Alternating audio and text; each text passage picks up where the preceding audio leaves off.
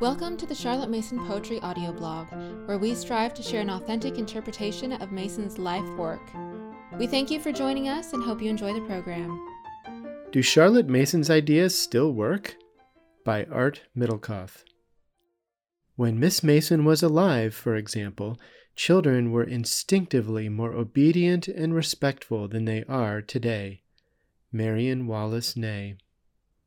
As I've studied Charlotte Mason's volumes with dozens of men and women over the past six years as part of the Idle Challenge, I've noticed an occasional but recurring theme. Sooner or later, someone inevitably says something along the lines of, Yes, but things are different now. My fellow readers will acknowledge the inspirational beauty of the picture of education that Miss Mason presents, but then, in some way or another, they will question whether this idyllic picture is compatible with today's world. A representative example is narration. Charlotte Mason makes this beautiful and lofty claim. Narrating is an art, like poetry making or painting, because it is there, in every child's mind, waiting to be discovered, and is not the result of any process of disciplinary education. A creative fiat calls it forth. Let him narrate, and the child narrates fluently, copiously, in ordered sequence, with fit and graphic details, with a just choice of words, without verbosity or tautology, so hmm. soon as he can speak with ease. The inspired parent trusts Mason's words and with eager anticipation awaits her first narration. She graces her child with a smile and invokes the creative fiat. Let him narrate. And then there is nothing, only silence, and a sense that something in the world has changed since Charlotte Mason's day. Marion Wallace Ney was a mother and a teacher who wrestled with the same question. She was born the same year that Mason died, and she lived until 1991. Her life, in some ways, feels like a connecting bridge between our modern world and the Victorian world of Miss Mason. She wrote several articles for the PNEU Journal in the 1960s, and in many ways, her writings give the impression that she's more part of our world than of Mason's.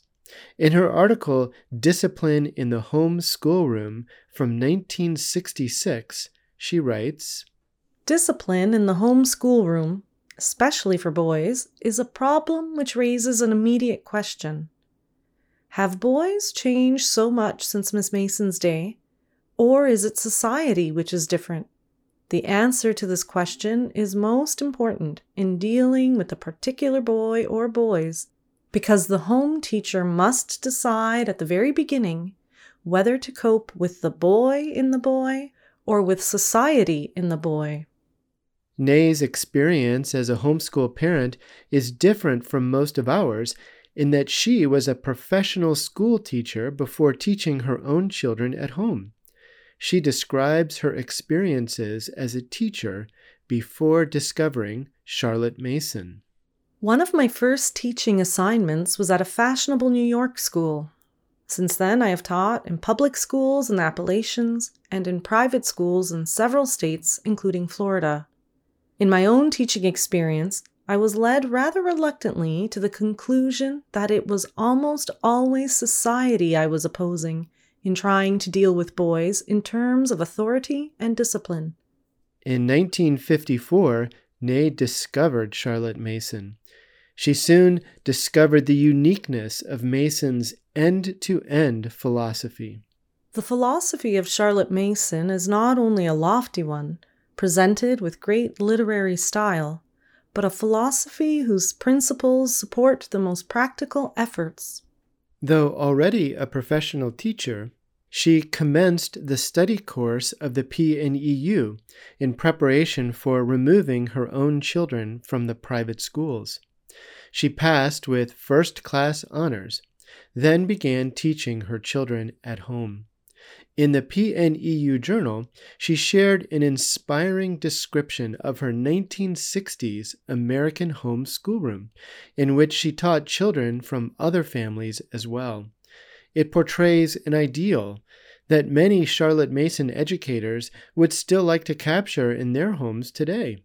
I taught the children, therefore, in my dining room, where my own children did their PNEU lessons in the mornings. The table itself would always rivet a boy's attention, as it was made by my husband of gunstock walnut in a simple mission style, and is held together by brass screws. It has no intimidating veneer to be wary of, so that one is comfortable dining, writing, painting, or sewing and cutting on it. On the walls were Audubon prints, which the children found provocative and engrossing. The pupil and I would sit on a bench at one side of the table with our backs to the old wardrobe in which shelves had been put to hold all the PNEU books. The Cardan readers and workbooks were on the table before us. It meant a great deal to the children to come into a house where work was considered fun, and much of what they saw was made at home. Compared to what Ney had been able to offer her students in public and private schools, her Charlotte Mason homeschool served a banquet of almost limitless delight. She described it as follows The privilege that PNEU children enjoy in regard to the scope of the curriculum is great. Surely one of the greatest privileges one could imagine for a child. It provides a great feast of such variety that the appetite is never jaded. It is, in fact, such a wholesome and vitalizing diet that were PNEU to become more widespread throughout America, a generation of little TV zombies might even be brought back to life. It is with the most extraordinary gratitude that I prepare the lesson plans for tomorrow, for each school day is like a Thanksgiving dinner of knowledge, with the double enjoyment of sharing the children's delight, each with his own new knowledge. Among the many great contributions which Miss Mason's philosophy has made to liberate children from the prison like fare of mediocre, conventional, and thoughtless education, perhaps the most welcome difference to the children is the wonderful variety and extent of the curriculum. What do we have today is the eager question. Miss Mason's great respect for the child as a person led her to believe that we must, by providing a wide curriculum, allow the child to establish as directly as possible as many relations as possible. In her day, the world had only recently changed, and was still changing, from that in which it was feasible and practical to train or educate the child in the path of his forebears. A gentleman's son was educated to be a gentleman, and the clerk's son to be a clerk, and the tradesman's son to be tradesmen. Now, says Miss Mason, we must deal with a child of man who has a natural desire to know the history of his race and of his nation, what men thought in the past and are thinking now, the best thoughts of the best minds taking form as literature. As the inhabitant of a world full of beauty and interest, the features of which he must recognize and know how to name, and a world, too, and a universe whose every function of every part is ordered by laws which he must begin to know. We would wish to see children acquire, and Miss Mason quotes Shelley, understanding that grows bright gazing on many truths. This quote from Shelley particularly remains in one's mind, for it is so perfect a description of what the PNEU teacher notices daily. The curriculum in most schools, except those which are specifically church schools, includes no allowance for establishment of an enduring relation to God. This relation, for which children have a strong desire, is given the position of first consideration by Miss Mason, and the lessons are so planned that the child finds himself moving with confidence in this world of religion cloaked in great literature. Narration comes easily, the previous lesson is easily recalled, and the coming passages eagerly anticipated. The difference between the Old and New Testament gives a different tone to the days when we have one or the other. At least to me, but I feel sure that it does to the children too. and the comparison of those two worlds, half conscious though it may be, surely increases their knowledge of each. A teacher, at least this one, is awestruck at the nine year old's understanding of Christ's point in St. Luke chapter 9, verses 57 to 62 that worldly concerns would impede the religious life. Paradox provides not a knotty problem, but a reasonable humor to the child mind. Miss Mason realized that without a good general knowledge of history, without a sound feeling for the past, man is politically and personally unsound. The very well considered program in this subject, which a child enjoys who enjoys the privilege of PNEU for all his school days, must surely be a very profound personal advantage. The tales of Rome and Greece which are provided give perspective and moral standards to the young mind which are very apparent. Naturally, in a political sense, it is very true that a rational, well considered patriotism depends on a pretty copious reading of history. Miss Mason writes in copious detail of the benefits and methods to be used in providing the necessary mind food of various subjects. Literature, citizenship, geography, foreign languages, mathematics, art, and science are all discussed at length to the great profit of the teacher. I find it very helpful, as well as pleasurable, to browse in the pages on curriculum, and in our classroom experience, I find many delightful instances of proof of the value of the wide curriculum. Ney's children responded to the wonderful homeschool banquet. Well, her daughters at least. My son's sisters love their lessons and regard PNEU as a privilege and a release from the prison of ordinary school. They've risen above the envy and scorn of neighbors in this close community and wear their uniforms with quiet pride and face less scorn and more envy as time goes on. And yet, all was not well in her idyllic Charlotte Mason homeschool. She had a problem with her son. But this small boy who won't learn. There is the problem, and all the methods I used with success as a professional teacher with other children seem to be of no avail. His problem isn't as great to begin with. And in the second place, he knows more of what I know. And most important, he is my son, and so I do not have real distance. What was startling and effective with other children does not work here. Ney found that working with her own son was quite different from working with other people's children as a professional teacher. The children I worked with in schools more or less saved themselves because they learned to use their own wills. Not too difficult a thing to suggest to someone else's child. Ney faced nothing less than a crisis of faith in Charlotte Mason's philosophy. Were Mason's ideas outdated? Or could they somehow still work in 20th century America? Ney writes I am sure that many other mothers with homeschool rooms share this difficulty, and I'm also sure that most of them are aware of Miss Mason's writings on authority and discipline. So I'm not going to recapitulate that common fund of knowledge and inspiration for all of us. I think it is important, though, for those who have home schoolrooms to apply Miss Mason's teachings within a possible framework of response rather than to try to make them fit clearly impossible situations. When Miss Mason was alive, for example, children were instinctively more obedient and respectful than they are today. She wrote with the children of that day in mind. One wonders what she would say if she saw today's delinquents in whom disrespect and contempt have become a religion. As W. H. Auden wondered in the preface to the modern edition of Henry James's The American Scene, how the latter would have reacted to a drum majorette. This is not to say that Miss Mason's work needs updating. On the contrary, it is always contemporary, accurate, pertinent, and helpful.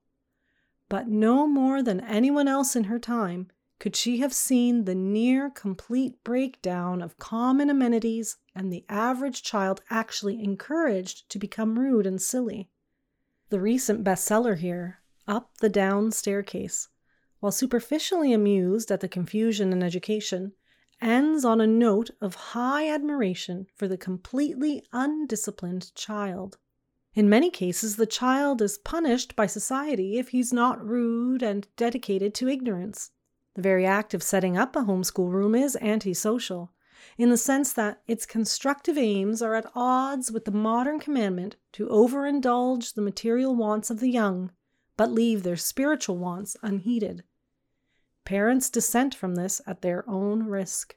Although the United States enjoys the dubious distinction of being the world leader in terms of youthful disrespect among its young for discipline and authority, it is almost as bad everywhere else.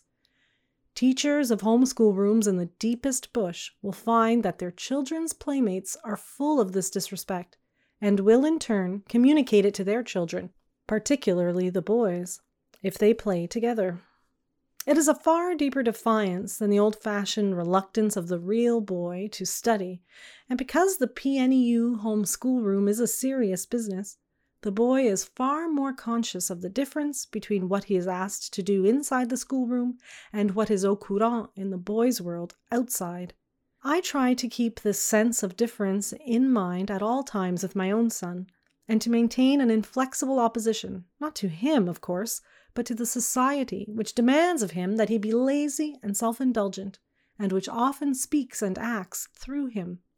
Having determined to apply Miss Mason's teachings within a possible framework of response, rather than to try to make them fit clearly impossible situations, Ney proceeded to address her challenges with her son as follows Going from that basic generality to specific problems, I find that his craving is not to find thought, but to avoid it. He loves tales, history, and arithmetic, and he reads easily, but he would not write his lessons out willingly, or even narrate as I knew he was able to. If I had never taught professionally and had not been familiar with the fact that boys have more difficulties than girls with their work, I would have been much more concerned with his academic future. And I am sure that boys are more irritated by comparing themselves with enthusiastic and able sisters than with relatively unknown girls in a large classroom. In order to shift this atmosphere, I devoted more time to tales and stories during lesson time and took one academic subject at a time for evening reading geography, or even history or animal stories. It seemed to alleviate the embarrassment of classroom narration and place the matter in a new light. Then we were reading for pleasure only, and in addition, his sisters were elsewhere. After a week or so, each subject was moved back to lesson time and remained there comfortably. Narration has not been a problem since. As Ney applied Miss Mason's principles, her son began to narrate. After this success, she opened her home school to children outside of her family who were in need of remedial instruction in reading. These children, too, were reluctant narrators, but Ney describes how they came, over time, to narrate freely. Narration, I knew, was the real key which would unlock the powers of effort, but even that was scarcely to be expected in such cases of atrophy of the imagination. There were no images in the mind to relate, or what there were were too horrible to relate, and we had to outweigh the horrors and let in images upon which the child could exercise his own powers. Images, in such serious instances, could be taken literally. And after reading to the child, I allowed him to look as long as he liked at one or two of the lovely folios we have each term to study. Children require no pictures excepting the pictures of great artists, said Miss Mason. And indeed, I found that these children required them greatly. Narration began here, and after the visual images could be told, the oral ones came easily. I was convinced, as all the testing teachers were not, that the needed faculties were there in the child, that if the starved mind were nourished with proper food, it would regain its natural ability to function. When a plausible image was presented, with the greatness of art, the mind responded. Narration began with the simple enthusiasm for the pictures. The child finally had some knowledge upon which the mind could act. He at last had something to express Although encouraged by such wonderful results, Ney still lamented that she had not discovered Mason's ideas until she had been a mother for many years. It's a lament that many of us can relate to. But Ney was not paralyzed by her regret. Instead, she resolved to apply Mason's ideas to the best of her ability as long as she had children in her home. Turning to Miss Mason for further help, most of us will find that since we were not given her books as wedding presents, we did not realize the almost sacred duty of forming habits to ease our children's way. And in most cases, it is habit which we must look to as the plug for the hole in the dike. To form habits, one must begin as low as possible, for we are, most of us, beginning late. Household chores are a safer level to fight on than lessons. I have found that with real belief in the principles of authority, our children are generally happier and more obedient, for we all understand what we are free to do and what we are not free to do. I know that his lack of proper habits since babyhood are my fault, but I see no reason not to undo the error in so far as possible. But I do not forget either that he is caught between my attempt at order and the world's bland disorder as enunciated by his playmates, a difficult position for a small boy, and one which requires great tact and understanding if he is to choose order and suffer his companions' teasing. In the very simplest terms, I feel sure that the day he empties all eight wastebaskets without being told, he will be responsible to himself. As Miss Mason wrote, and it is not possible to improve on the perfection of her style in the original presentation. And that heaven of the mind, is it not continual expansion in ordered freedom? And that restless, burning, inflammatory hell, does it not come of continual chafing against natural and righteous order? Such words give this mother and home teacher, and many others, I hope, courage to change a lesson time or whatever must be done to achieve that order and calm those blue eyes, up to and including a steadfast opposition to the always avaricious exterior disorder which would claim him. Do Mason's ideas still work today? When we think of how the world has changed, and when we see children reluctant to narrate and to embrace living lessons, it may be tempting to answer in the negative. But Marion Ney shows us that Mason's philosophy does not need updating.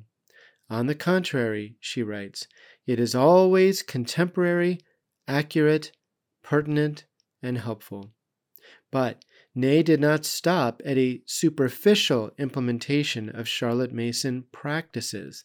Instead, she labored to uncover the underlying principles and to discover how to apply them in her home. In so doing, she helped her own children and the children of other families to narrate fluently. But she did more than this. She also set an example for us today.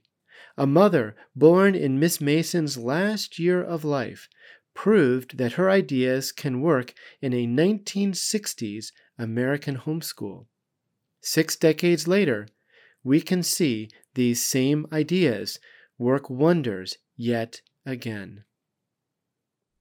If you have enjoyed this episode, please leave us a rating or a review on iTunes. Thank you for listening to the Charlotte Mason Poetry Podcast.